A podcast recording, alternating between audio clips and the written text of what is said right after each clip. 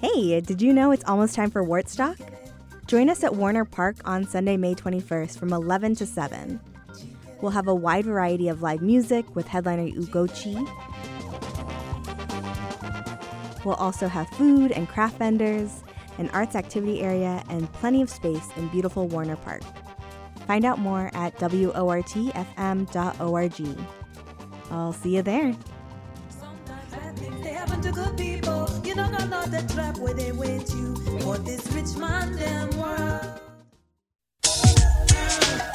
Six foot six above sea level. I grab the mic because I like to take you to another mental level. Without struggle, no one in power ain't giving up nothing. No change without struggle, no one in power.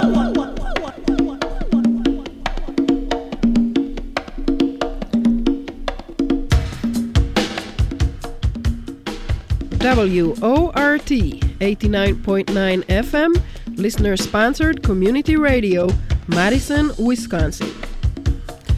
And hello, welcome to a public affair. I am Esty Dinur.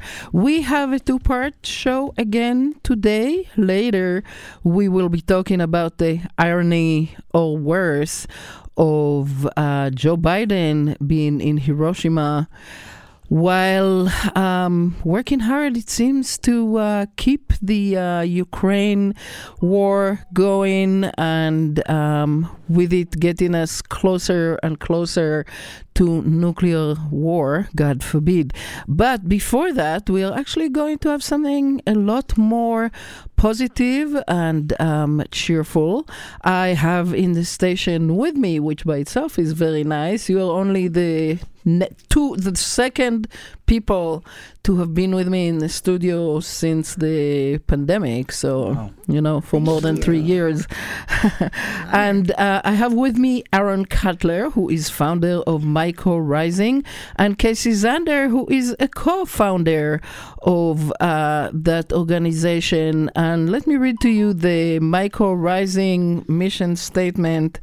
Through community led organizing and citizen science, we explore the healing and regenerative powers of fungi to improve our local watershed, nourish our community, and build more resilient, joyful, and interconnected neighborhoods. So, thank you guys.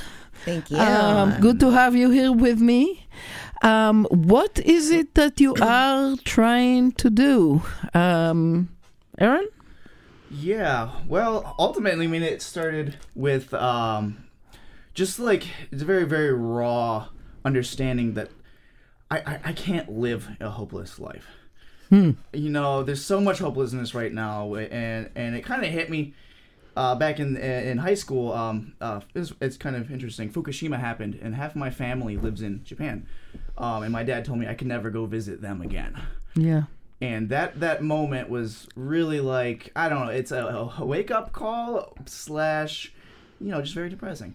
Um, but then as I started learning about um, what can be done, because there has to be something I can do. I can't just sit here and, and be uh, in pain from how hopeless it seems like right now. Um, turns out that they were working with all types of different organisms, bio um, technology, and one of them was mushrooms. And we were growing mushrooms in Japan to clean up radiation. And these mushrooms would absorb the radioactive particles and break them down into less radioactive. They could actually extract them from the soil and water uh, because they would hyperaccumulate them. Huh, I did not know that. Yes. So that's how I first learned about it. And mm-hmm. Paul Stamets is a, is a big teacher for a lot of people, kind of making the very obscure world of fungi accessible to many people by breaking down very scientific words, which is kind of plaguing the mycological space where a lot of people aren't able to access this information and and and um that that really I had those books laying around the house. My dad would always um, show me stuff out of that. But um, now, fast forward to right now, uh, Myco Rising is a way to invite the community to come together, work together, learn how to organize together to face these bigger problems. Um, and we're, we're starting in Starkweather Creek watershed. That is one of the most contaminated bodies of water um, in our state. Um, and it's right here. Uh, and it's the water itself with the PFAS and all that sort of thing. Um, but what we're doing right now is trying to in, uh, increase the quality of water specifically we're going to storm grates that are going into the creek and these storm grates are actually connected to industrial districts and and and and, and commercial and um uh people where people live. What do you call that? Uh, where people live. Uh, neighborhoods? yeah, neighborhoods. That's what you call it. I was thinking- trying to think of the word for it, yeah. And I was trying to be like fancy, but no, not gonna happen. And that's part of my crisis. Locales? I don't know. Residential. Yeah, there Oh, it is. Thank Okay, you. gotcha. Anyways, the runoff Uh-huh. they they um, uh, release their effluent from industrial uh, businesses, and it happens everywhere. It's just common practice, and it goes into the storm drains. We don't get to see it. We don't see it. It goes into the storm drains, and when it rains, it washes all this contaminated uh, pollution straight into our creek. All those pipes that go into Starkweather Creek, we map them out as we go out on our canoe excursions, and we have fun. But we're marking all the different storm grates. Um, we're making mushroom filters and putting them into the storm grates, working with the city engineer, um, Phil Gaebler. Has has been such a great help, and I feel so blessed that we've been able to Yeah. talk with him. His actually, yeah, um, and uh, we're actually starting this summer our first tests because not only are we putting the filters in, but we want to know if it's working. We want to know what it does. Yeah. So it's very expensive to do these tests. That's why these projects don't happen very often. But uh, we're going for it, um, and we've got all sorts of people who are scientists, people who are community organizers, and just people that care, that are able to come together, share their knowledge to make this organization real. Mm-hmm. It's not, I, w- I wanted to add, though, Aaron, that um, residential areas also add to the pollution uh, with people who still spray their lawns and uh, use. Um, Lots of salt. yeah, all, all ki- right. So during winter, so it's something to think about. But let's uh, hear from you, Kacy. So I was actually going to ask if you are working with other people, and it's amazing and wonderful to know that the city engineer is working with you. But are you working? Oh, th- tell us about. Aaron mentioned scientists. Uh, who is working with you? What kind of knowledge base do you have? And what are your methods for, um, first of all, figuring out what it is you are doing? And secondly, whether it's successful? Yeah, so we're we're getting to that stage of um, finding out whether it's successful or not. That's going to take some kind of funding to accumulate tests to d- you know to to decide whether that's happening or not. But we do have some really amazing people that are helping us. Um, there's a woman out in California right now that's actually doing the same thing. Um, she had done it in the Amazon, I think, in California after some fires. her organization, CoRenewal. Yeah, I've heard about that. Yeah, about Yeah. that effort after the terrible fires that have happened in recent years. Um, Yeah, she's speaking directly to that issue. Um, and so there's people like her, and then people on the board of Friends of Starkweather Creek, and then there's all kinds of other science um, UW students that are um, studying mycology. Um, we're talking to a lot of the students to see if we can have it be some kind of course, uh, class, you know, study where then the UW would carry the expenses for us for the testing. But that's further down the road. Right now, we're just really um, getting out there with groups together, um, cleaning up the land, um, really a- addressing that issue right now. Um, a lot of the garbage and some of the encampments, and that's something that um, is on our radar too. Um, so yeah, I think that if you came to a meeting, you would see a whole broad spectrum of people. There's so many different types of people with um, uh, the education that we need. Yeah, An what- experience. mm, an experience. Yeah. Uh, Ralph is a um, he used to work for the DNR and is also one of the Friends of Starkweather Creek board members. We're both Friends of Starkweather Creek bo- board members, um, so we're able to draw upon the deep wet reservoir of knowledge within the Friends of Yeah. Starkweather Creek. Lance Green. Yeah, It's been a really big connection. um, and these skilled people, these knowledgeable, experienced people, help us set up the process in a way so anyone can interact with it and help and and learn how to do the, the testing in a scientific manner. So in your case, um, it's not just you who are really citizen scientists, correct? I, I Mm-hmm. Yeah. assume you're not trained scientists, but you do have help from the scientific community. Oh yeah, yeah. There's a, if you came to a meeting, you would be like, wow. I mean, there's from any A lot, anything. a lot of knowledge there. yeah, and they're all really excited, which is really great because Mm-hmm. we need that excitement um, to carry through this project. Yeah. Yeah, and I'm very excited Oh, to know about it. Like I told you before we started, I'm a big mushroom person Mm. in in practically every way possible. I love mushrooms. And I just made an amazing dinner out of morels that I found. what? Found them. And you got them all. I, know. did. Someone I got them did in three different Let's uh, follow her when she leaves places. all. today. Yeah, follow her. but I didn't have enough, so I also used um, baby bellas, and uh, I'll show you afterwards the Oh, photos of what I. Oh, Nice. any case, Yum. um, yeah. So how how do mushrooms work to clean polluted areas? Who of you wants to answer that, Aaron? I can answer that. So, um, so it's it's really a young science in the West. Um, I, I think that the U.S. especially has slept on fungi for a long time in the education system, but there's a lot of body, body of knowledge in the last 70 years or so. And essentially, what happens is mushrooms have several functions that help with different contaminants. One of the ways is a hyper accumulator. Um, so the Uh, what does that mean? so when you grow mushrooms, you grow it on a substrate, which is like wood chips. That's their food source. So you got wood chips, and then all of a sudden you start growing mushrooms on it, and the mycelium starts decomposing and creating networks that interconnect all these wood chips into one biomass. You call it a biomass. So this thing we have on the desk, it's just a jar full of wood chips, and there's a network of mycelium that is just connecting all of it into the one big chunk. Um, and essentially, it is highly porous. This chunk is made out of billions of little strands called hyphae, which is the mushrooms, the fungi's way of expanding outwards with these little strands. And there's millions of them. They spread in every direction um, in order to find more food. And they interconnect into a mesh. They make this like filter. It is a biological filter because when it rains, they are designed to have water pour through them and filter through them, and they collect the um, the particles Ah, inside of it and, and the nutrients, phosphorus, Yeah. nitrogen, different things like that. So they actually have magnetic qualities that hyperaccumulate heavy metals. Um, and it's been proven over and over again. You can actually use dead mycelium because their their structure is a natural filter, and it will hyperaccumulate ferrous irons, chromium, cadmium. Uh, when they're alive, they do an even better job. So that's one way accumulation. The other way is um, enzymatic um, properties that break down different materials, particularly lignin-like substances. So lignin is a very complex uh, structure that makes wood. Wood is very strong.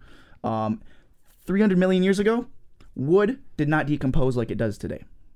Trees would die and they would fall into the swamps. They'd sink down and they turn into this weird black gooey substance and hard, uh, essentially fossil fuels that we know Yeah, today. yeah. And at a certain point, 300 million years ago, um, wood-loving fungus figured out how to. Well, they weren't wood-loving until they figured out how to break down lignin bonds. And they were like, I like this. Yes, and they started breaking down wood, and they are to this day one of the primary decomposers of wood.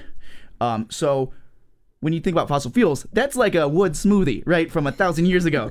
And um, That's one way to think about so it. So the mushrooms love that stuff. They are cleaning up oil spills and, and contaminated yeah. because the mushrooms will find it and they produce these enzymes that will break down fossil fuels and fossil fuel derived compounds that um, are similar with that lignin structure. So they'll break it down into its most basic pieces, which it then uses as a food source. Mm-hmm. And if actually, if there's no heavy metals in the fuel, um, you could eat those mushrooms without any sort of fuel taste. okay, so that's that actually would have been my next question because I'm thinking if they have cleaned all these terrible contaminants, they must be contaminated themselves. And if so, what do we do with them once they're done doing their job? So you're telling me that they're not con- they're, they're not contaminated? Oh, they are. I said if there's not heavy metals in it. There are many Oh, okay. compounds like PFAS. They have not proven that mushrooms can break it down. I mean, there's some studies that saying, "Oh, we think it possibly might can," but it's like it's in the process. It's in the works. We can't say that it does. But um, heavy metals definitely hyperaccumulate, and they are left. So yes, when the filters that we have in the creek are saturated, we're gonna have to move them. Essentially, uh, what Paul Stamets, what he uh, directly recommends you do is you take them and you put it through a process to extract heavy metals, separate them, and then sell them back and create a, cl- a closed loop where pollution all of a sudden becomes a source of um, recycling. Yes. You recycle those materials. So I, I didn't get that. Uh, Can you repeat that or explain so it you take contaminated filters, that Yeah. are just saturated in heavy metals. Yeah. One thing when industrial effluent goes through and you extract it, um, there is actually silver and gold, and and chromium is very very pricey, also very toxic. Yeah. Cadmium. Um, these things Cobalt. cobalt these things can um, once they're hyper accumulated you can go through processes we're gonna start by doing various forms of uh, fermentation or uh, decomposition Uh-huh. um, and actually make soil contaminated soil in a controlled space and then use different plants that are known to, to hyperaccumulate different heavy metals for one it will reduce the amount of mass of contaminated waste that we're going to have. We're going to remediate this compost soil that we make out of it um, and then take those vegetables you can turn them into a liquid and then go through various processes to separate heavy metals. Now if anyone listening knows how to do this sort of thing please reach out. Give us we've, a call. we've got uh, a, a few people that say they know how and i'm i'm more comfortable when we have 12 people that have done it because that's Yeah. how we actually get it done. Um, but yes these are processes that are done Okay, that sounds absolutely genius to me. But um yeah, so so you're telling me basically that there isn't really the science that proves it. This is more speculative or do we know that it can happen? there's a lot of businesses that will do it and they're not going to tell you how that's what remediation So is So you say that will do it. Are you saying that they have done it? yes Uh-huh. yes there are different there are different places that do it and have done it but all these things get patented.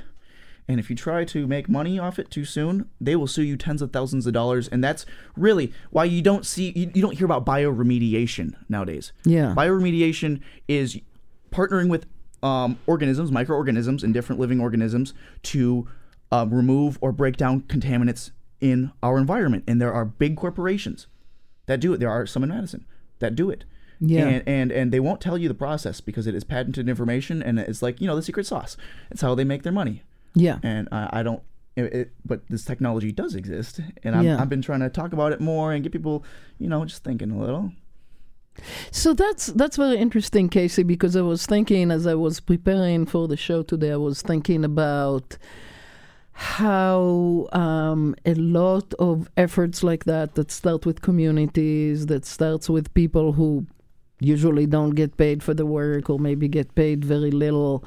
Uh, once they're successful, they end up in the hands of corporations um, that make a lot of money. I mean, just look, it's totally different, but I'm thinking about legalization of marijuana in. Um, California and how you know there are still people who were raising um, cannabis on their mom and pop um, farms, and they're still in prison now. You know, like what five years after legalization, but the corporations were preparing all along and buying a lot of land, and they are making billions nowadays.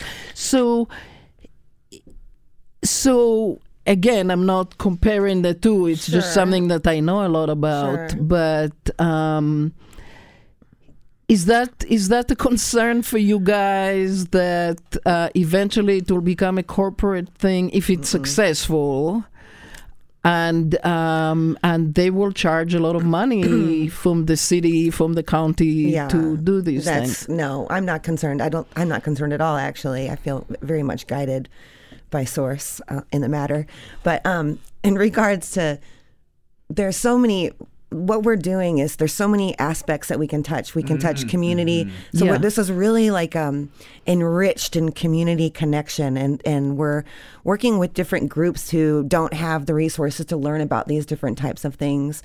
And so um, every step of the way, everything has just fallen into place. And I do believe it's because our heart is in the right space. But um, w- there's so many like in, ways to get involved, and um, groups that normally wouldn't be able to learn something like this, we're we're being able to access.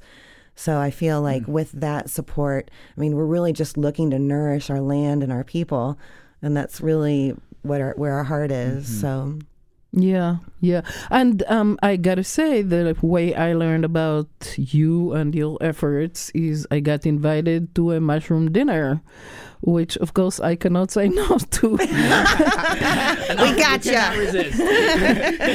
and so I came, and it was amazing. I have never oh, seen Wilmar so full. There were I don't know how there many were too people. many people. Yeah, it was, but you plus. still had enough mushrooms for all of them. Yeah. And then you explain what you were doing. And so I loved not only, of course, the dinner and, n- you know, meeting a lot of people that I know and having fun there, but A, the fact that you were thinking to do it like that. And it was such a community event. And then, of course, to hear about what you are doing and trying to do was amazing. So uh, kudos to you for um, really thinking about all of it very much in a community way because you're right aaron that's one of the things that um, keep us from despairing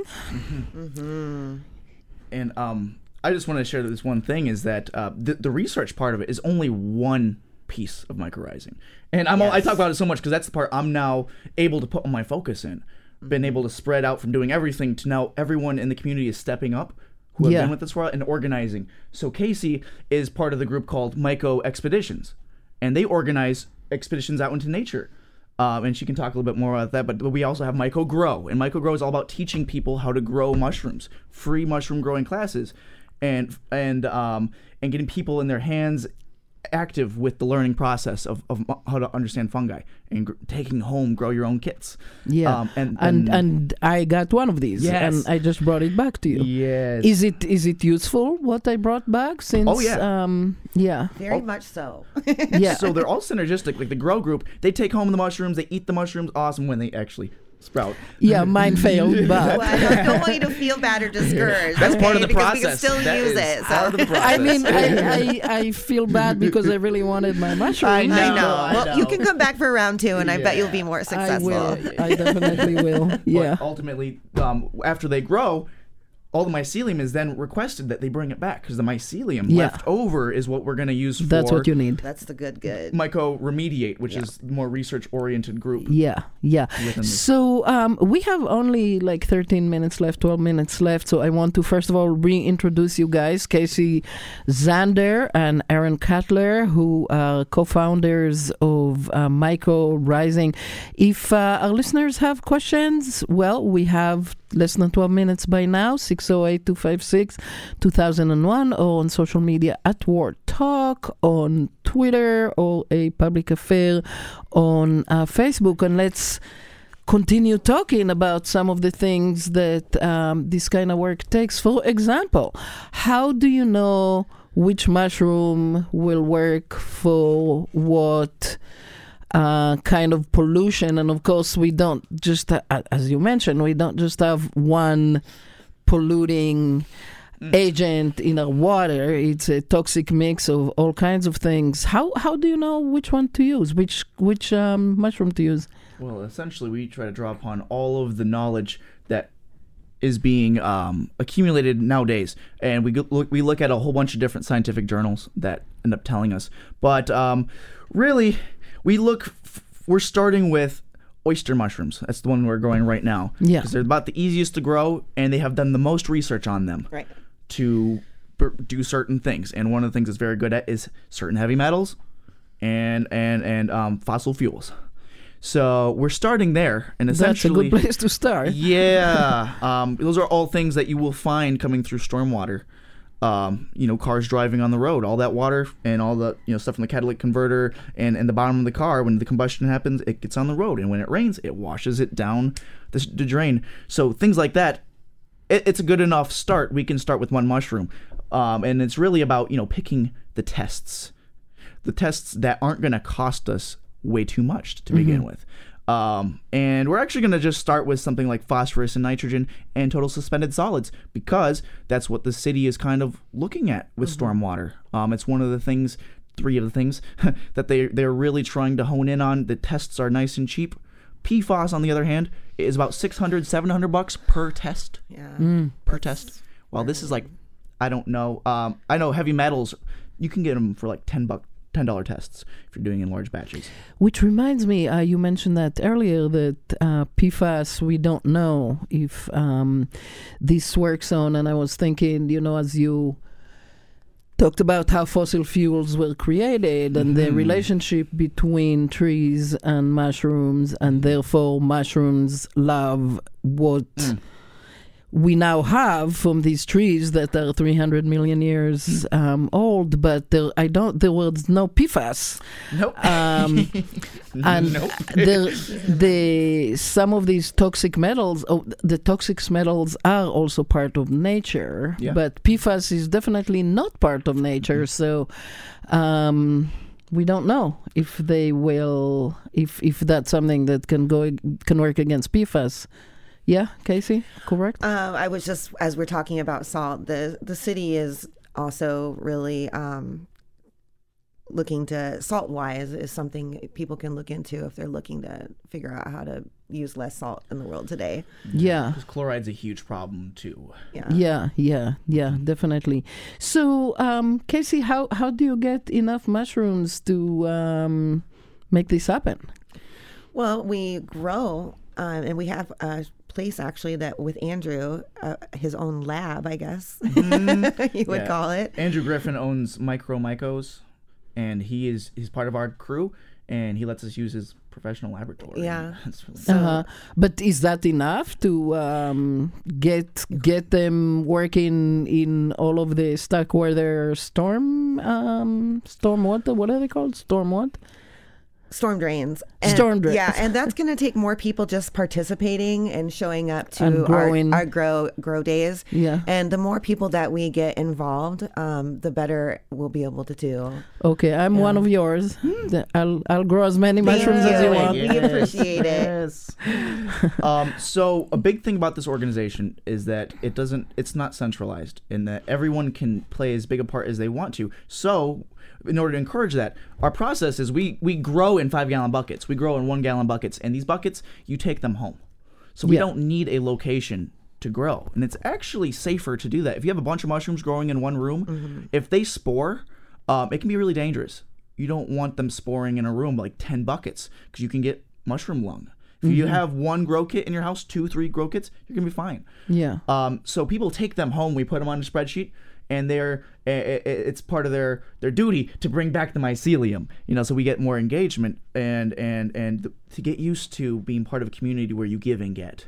Yeah. Um, so space for growing is provided by the conven- community. In Yeah. a battery type setting. And and right now we have what substrate that can grow thousands and thousands of miles of mushrooms.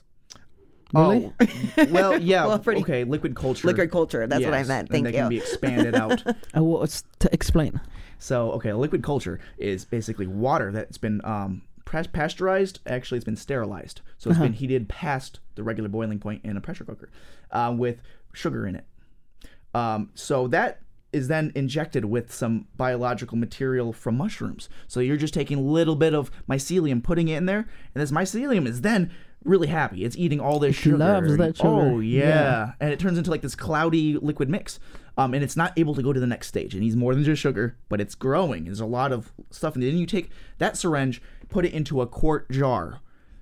That syringe, um, you can probably with one pull, you could probably do five, six, seven, um, uh, quart jars. Uh huh.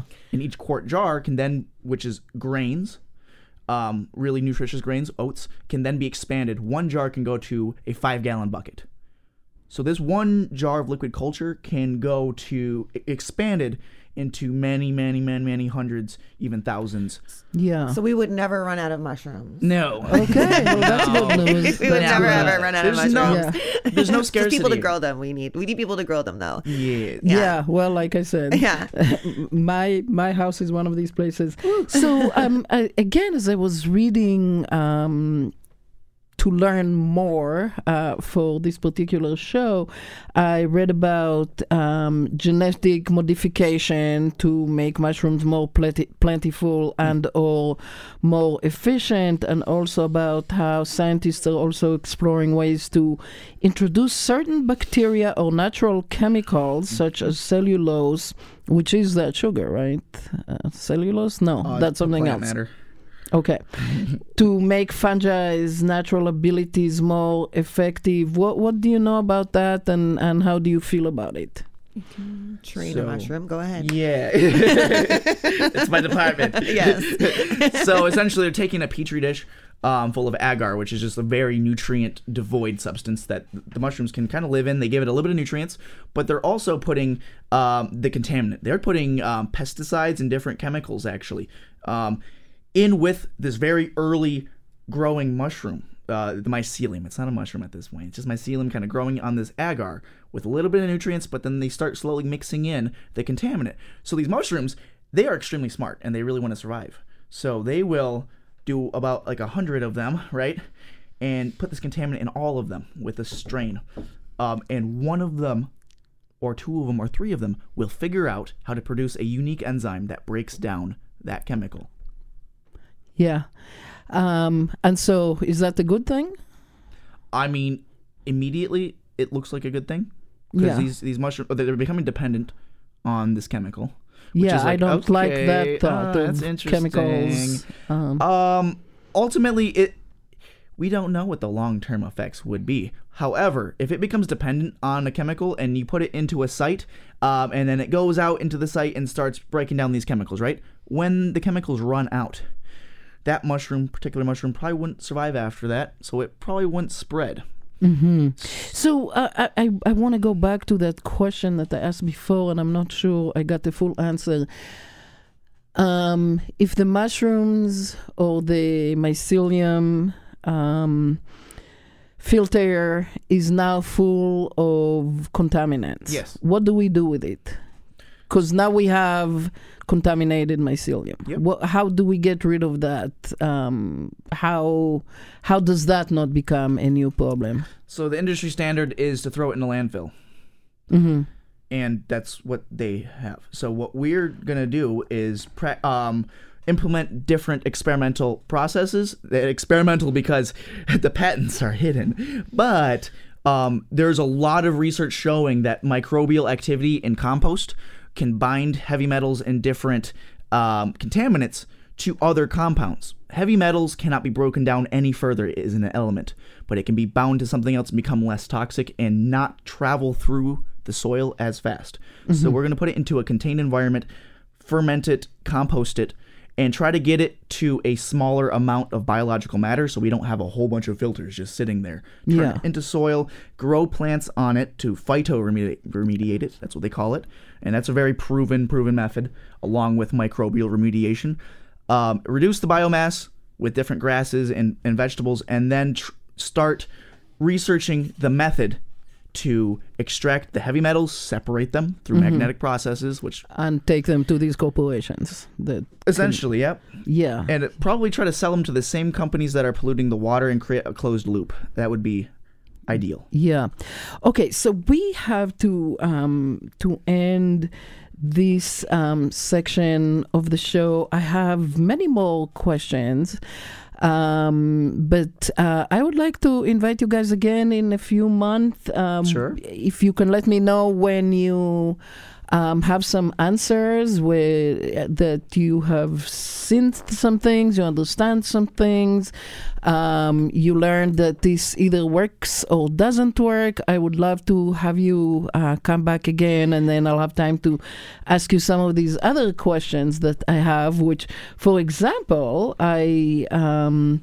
read that um, mushrooms can help with reforestation, uh, enhance crop yields, and eliminate pesticides. Um, that in Chernobyl there are um, well, like like you mentioned earlier, that there are fungi that eat uh, radiation and.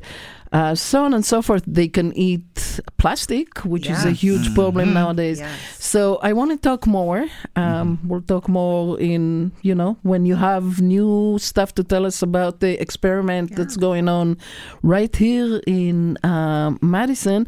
But uh, let me give you a little bit of time just to kind of sum up uh, what you want our listeners to hear. And uh, then we'll say goodbye. So, Kacy, Thank you. Uh, well, we have a grow day coming up if people want to get involved. And what is the date on that, Aaron? That is June 15th at 6 p.m. And if- Where? Um, they can reach out. It's at one of our houses. So, uh, how do people get in touch with you? well, E- email is really- email. We we do email, and then also we have Instagram. Mm-hmm. So tell people what's the email, where's the Instagram. Mm-hmm. I, I bet a lot of our listeners are interested. Yeah, and uh, just for the record, anyone is welcome to join and, and, and just feel it out, see what we're doing, and, and come once or twice or a lot. So where do we find you? you will find out? So the email is mycorisingteam at gmail.com. So M Y C O rising team at gmail.com. Myco, not micro. And we have some expeditions coming up as well, um, a camping trip too. And um, we've been doing cleanups of the water, uh, Starkweather Creek too, um, and a couple encampments. So, you, and and where will people find out about that? so if once you get on email chain, we can add you to our Okay. um, how we communicate Yep. Yeah. under Discord. And please make sure that I'm included because I haven't received anything from you since that uh, You, you're- dinner, Ooh. even though I put myself on your list. We sent out several emails. Interesting. We'll get that figured out. Please make sure you have my email now. Make sure to um, include me in it. The other Yeah. place is uh, uh, Instagram It is Myco Rising Up, M Y C O Rising Up. Um, that's our handle, and just direct message us on Instagram. That's probably one of the best ways Yeah, to I'd directly for right now. communicate. Yes. Okay, excellent. Thank you. Thank you so much. Thank you so much, You're Kacy fine. Zander and um, Aaron Cutler, co-founders of Myco Rising. Thanks for uh, coming in and Thanks thanks, for for, all having the. Yeah. good work that you're doing. I really appreciate that. Come back for round two. Thanks. Yeah, I want, I do want more. We're going to hear um, Mycelium by King Gizzard and the Lizard Wizard, and then we'll be back for the second part.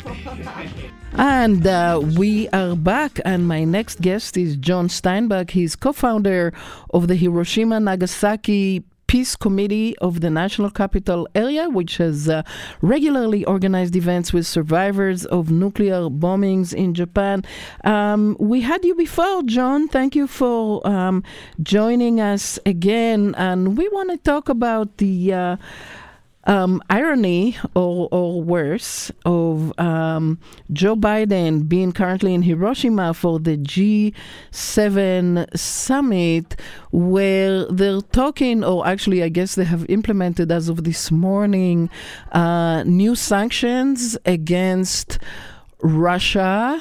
Uh, we talked last week actually about sanctions and how they often kill more than wars. Uh, why? Why is it ironic? What's wrong with that? Yeah, well, thank you for having me on. It's always a pleasure to be on WORT. I've uh, been on many, many times over the years. So, uh, I, I, irony is a is a good word. Uh, so the uh, G7 conference is being held in Hiroshima, Japan. So last night I, I went to, to the Washington Post uh, to see how the mainstream media is treating this. Uh, and it's, it was what I expected. It was that you know, the Prime Minister of Japan is from Hiroshima, and he really, really, really wants nuclear disarmament, and he's going to talk to to Biden, and Biden, uh, you know, really wants disarmament too, but he's in a really bad spot with Russia, and it's all Russia's fault, and you know, and the kind of stuff that we expect to hear. And and the reality, of course, is almost 180 degrees different than what the mainstream media tells us. And the, the reality is is that uh, uh, the Japanese government, the LDP government, has been uh, very busy over the last, particularly the last 20 years, and especially the last few years, of uh, building up its military and becoming more and more and more integrated with NATO. So, and, and NATO, of course, at the same time, has been expanding and been getting involved in the Pacific and with Australia and with South Korea and with Japan. And of course, the, the the goal is basically preparing for a confrontation with China, when that's the longer term uh, goal. So so and then Biden, uh, of course, we we know uh, has been in the Senate for a very long time. Uh, he was, uh, you could say, he was the last of the the Dixiecrats like Strom Thurmond and Jesse Helms, uh, the senator from Delaware. Uh, he was an ally of the segregationists. Uh, he was a major architect of mass incarceration. Uh, he was uh, a, a, cheerleader for the uh, Desert Storm and for the Gulf War and for the Patriot Act. He was one of the architects of the Patriot Act. Uh, he was responsible for the uh, student loan debacle, whereby the students uh, uh, have these enormous debts, sometimes hundreds of thousands of dollars, and they cannot get out from under them. And you know, you you have people in their 60s and 70s that you know are, are never going to repay, and on and on and on. So, so and, and he also was part of the Obama administration, which is uh, in the process of spending over a trillion dollars to so-called modernize the nuclear weapons. And and Biden just last summer came out with his nuclear posture review, and a lot of people thought, well, you know, he when he was running, he was talking about, you know, no first use of nuclear weapons, but the reality is that the United States still reserves the right to use nuclear weapons first, and also to use nuclear weapons even if nuclear weapons are not used against the United States. Yeah. So uh, you you there's going to be a lot of attention. Obama's going to meet with the A bomb survivors. They're going to say all kinds of nice words, but the reality is, uh, you know, that the deeds speak louder than words, and the deeds are that the uh, U.S. government is embarked on a multi-trillion-dollar nuclear buildup, which is going to modernize the nuclear weapons for the next 50 years. And so, even though today there are many fewer weapons than there were at the height of the Cold War, these weapons are much, much, much, much more accurate. Uh, they are much more versatile and uh, they are much more sophisticated and they are more usable so that uh, yeah. you know and, and and then of course I haven't even talked about you know the situation in Ukraine. And then the, the reality that we are coming we are at the end of the the era of cheap oil and and and and and plentiful resources not to mention climate change. So all of that all of this works together to heighten uh, tensions around the world. And every time there are tensions build up around the world, that, that it lowers the threshold to nuclear war. It makes it more likely that either there's going to be a calculated nuclear exchange or an accidental nuclear exchange. So, so uh, unfortunately, much of the public, you know, has decided that you know nuclear weapons are irrelevant, but nuclear weapons are irrelevant. We have two. Well, uh, let's uh, let's John. Um, yeah. First of all, talk a little more about the situation in Ukraine, where at least the way I see it is Biden is engaging in proxy war with Russia, and Russia, well, Putin and, and his folks have um, more than once mentioned the possibility of using nuclear weapons. And as you said, uh, the United States is no longer um, committed to not um, to to no first strike, so that can happen too. Uh, on top of that, there's the situation in the Zaporizhia region where yeah. a uh, nuclear plant is under constant attack and it may get breached and I, I hate to think about what that might have might cause um, So um, and and also we're having the debt uh, ceiling discussion, but it seems like there's absolutely no ceiling to the amount of uh, money that is given for armaments to Ukraine to continue this war. So that is that I find is all very scary and also incomprehensible. Talk about that. Yeah, so so and a lot has been made. that the U.S. government, particularly the mainstream media, has made a lot about uh, Putin's uh, nuclear threats. But but what Putin is saying, he's, he's reiterating what uh, Russia's policy is, and that is directly a reflection of what uh, the U.S. policy is, which is essentially a launch on warning. So uh, and and so uh, one of the issues that's been happening uh, since the 19 er, since the 1990s is that NATO has been expanding eastward toward Russia's borders, and so beginning with Yeltsin back in 1997, Yeltsin warned about expanding NATO uh, to, to eastward toward Russia. And uh, then in 2008, Putin made a very important uh, speech where he talked about red lines. This was in in Munich, and it, and and it was people like Kissinger, for example, and William Burns, who's the director of the CIA now, who said that, for example, uh, making Ukraine part of NATO is the red line of red lines for Russia. And he used the term Nyet means Nyet. He and Kissinger, many others, George Kennan as well, the, the architect of containment, warned against expanding NATO eastward toward Russia. So over and over and over again, you know, the, the NATO uh, expanded eastward, and uh, so what arguably, you could have argued during the Cold War that NATO was a defensive uh, arrangement. That that really is no longer the case. I mean, it's very, very clear. If you look at some of the RAND studies, many of the statements that the neocons have made, and some of the some of the current uh, neocon members of the Biden administration have said is that they're very clear regime change is what they want. They want to get rid of Putin.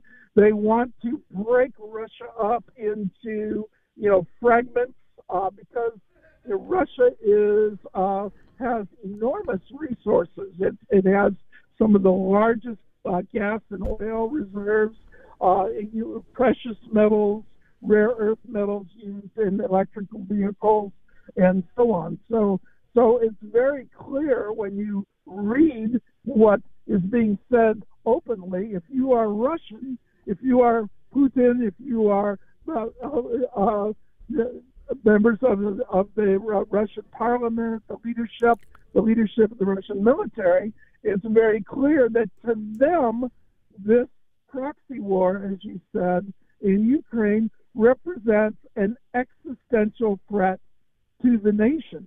Mm-hmm. And uh, this is not well understood. And this makes the the threat of nuclear war much much greater because Russia's policy is very clear, just exactly and precisely like the U.S. policy, and that is if the nation faces an existential threat, they reserve the right. We reserve the right to use nuclear weapons. Yeah, and and, and the And an interesting thing for me is that I'm I'm fairly used to being in the minority in my um, uh, rejection of war, but in this case, we just saw the uh, open letter from a group of high level veteran military and national security experts, which was published as an ad in the New York Times calling for diplomacy to end the war in Ukraine. And yet, I see as I talk to uh, people who are not maybe close to me or, or, in in the way of thinking that there still is this um, feeling that um, it's good to help Ukraine. Um, for some reason, it's a war that um, it seems like a lot of American people support um, in a way that's not um, supported by uh, information. I think. And um, like you mentioned before, and we have very little time left, I'm sorry, but um, that Americans are not really aware of how close we are to a possible nuclear war and, and what that would do to humanities. I remember in the 80s there were these huge demonstrations. Nothing like that yes. is happening now. You have yes. three minutes to answer all of these points. So, and I'm not going to try to answer all the points, but let me let me focus on two points. One is the issue you, that you brought up, and I agree 100% that this is a proxy war. And again, you have to look look at what the neocons say, and the Biden administration is absolutely full of neocons that essentially want to run the world and control the world. So many of them were prominent in the Bush administration, responsible for the Patriot Act, responsible for the Gulf War, and they have taken over the Biden administration. We need to be clear on that. So when we're talking about a proxy war, and, and just look at what the Biden administration is saying. They are saying, you know, we are helping Ukraine in order to weaken Russia. So yeah. it is, you know, the that, that's that's Russia and Ukraine. Let's let the two of them fight, and then the idea would be that uh, that that Ukraine play, pays a terrible, terrible, terrible price in terms of, of, of human suffering, and and Russia play, pay, pays you know less of a price, but still a terrible price. But the idea is to weaken Russia, but ultimately the the the goal is China and to focus on China. So I think that to wrap this up, the uh, the G7 countries, which are a minority of the people of the world, uh, are in Hiroshima, Japan, and I think there's, there's no mistake about that. That that that, that because it's in Japan, it's very clear that it, they want to target China. This is a message to China, and that the, the majority of the people of the world are fed up. It's the, the BRICS nations, you know, South Africa and Brazil and Russia and China and India and now Saudi Arabia and Iran and virtually the rest of the world, all of them are saying, we do not trust the United States anymore. And yeah. so that's the reality, and the danger is that the neocons cannot accept this new reality of a multipolar world, and thus we are closer and closer and closer to nuclear catastrophe. Yeah, and I'd like to add, you you said that the G7 are a minority of the people in the world, but the people who are actually meeting now in Hiroshima, the leaders of the G7 are. Uh, basically the 1% of um, the people who live on this um, beautiful planet of ours. And I don't think the rest of us uh, want a nuclear war and the end of uh, most life on this planet. So, thank you so much, uh, John Steinbach, co founder of the Hiroshima Nagasaki Peace Committee of the National Capital Area, which has regularly organized events with survivors of nuclear bombings in Japan. Please keep doing your work. thank yes, you for. Thank you. Thank you, WORT. Yeah, and thanks to Jade, who is doing double duty today. She is the, also the engineer, besides being the producer. I'm Esty Dinur. Thank you for listening, and we'll be talking again next week.